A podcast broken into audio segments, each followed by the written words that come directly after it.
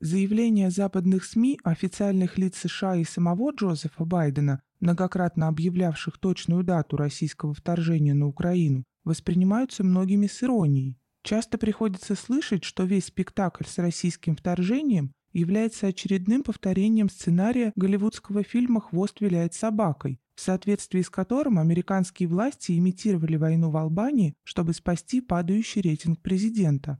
Нынешняя американская администрация и в самом деле часто действует в логике голливудских продюсеров, однако это кино часто приводит к трагическим последствиям.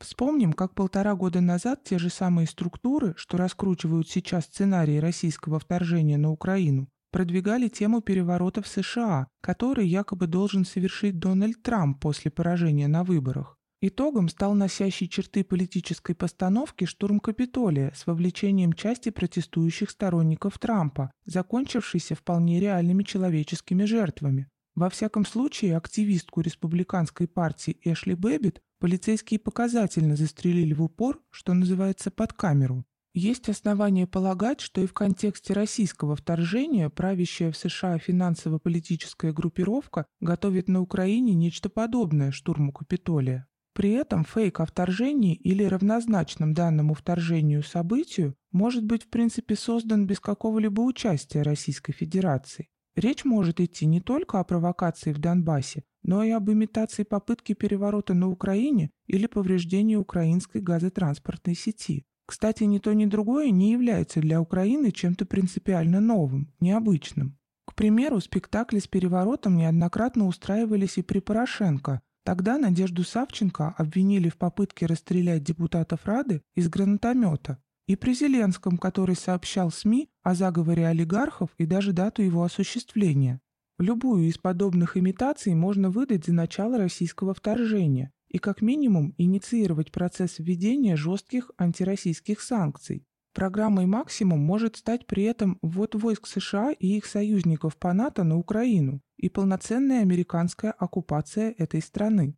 Надо понимать, что у американской администрации достаточно мотивов для того, чтобы дать отмашку на организацию подобного шоу. С одной стороны, речь идет о факторах тактического характера, связанных с внутриполитической ситуацией в США. Достижений нет, вал экономических проблем нарастает.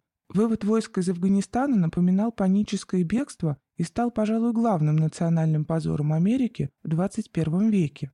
А впереди промежуточные выборы, на которых демократическая партия может потерять контроль над Конгрессом и Сенатом, и за которыми маячит перспектива возвращения к власти ненавистного демократам Трампа. В этой ситуации виртуальная защита Украины от вторжения и столь же виртуальная победа над Россией могут стать важным аргументом в борьбе за симпатии слабо разбирающегося в географии американского избирателя. Но помимо тактических мотивов есть и факторы стратегического характера. Над американской экономикой давлеет внутренний долг в тридцать триллионов долларов, растет инфляция, к которой американский обыватель не привык. В этой ситуации США делают ставку на сценарий, при котором платить за трудности в американской экономике должна будет Европа, в том числе покупая втридорога американский сжиженный газ взамен российского голубого топлива, поставляемого по трубопроводам. В конечном счете речь идет о том, чтобы превратить Евросоюз в экономический и геополитический остров, разорвав все связи и контакты на восточном направлении.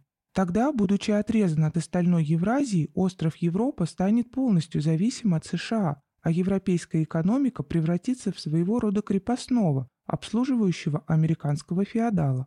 Помимо экономической повестки есть и повестка геополитическая, где правящая в США финансово-политическая группировка делает ставку на максимальное ослабление России. Россия является для нее не только главным военным противником, вырвавшимся вперед в гонке вооружений благодаря созданию гиперзвукового оружия, но и противником идеологическим, олицетворяющим ценности, против которых американская либеральная элита ведет сегодня полноценную культурную войну.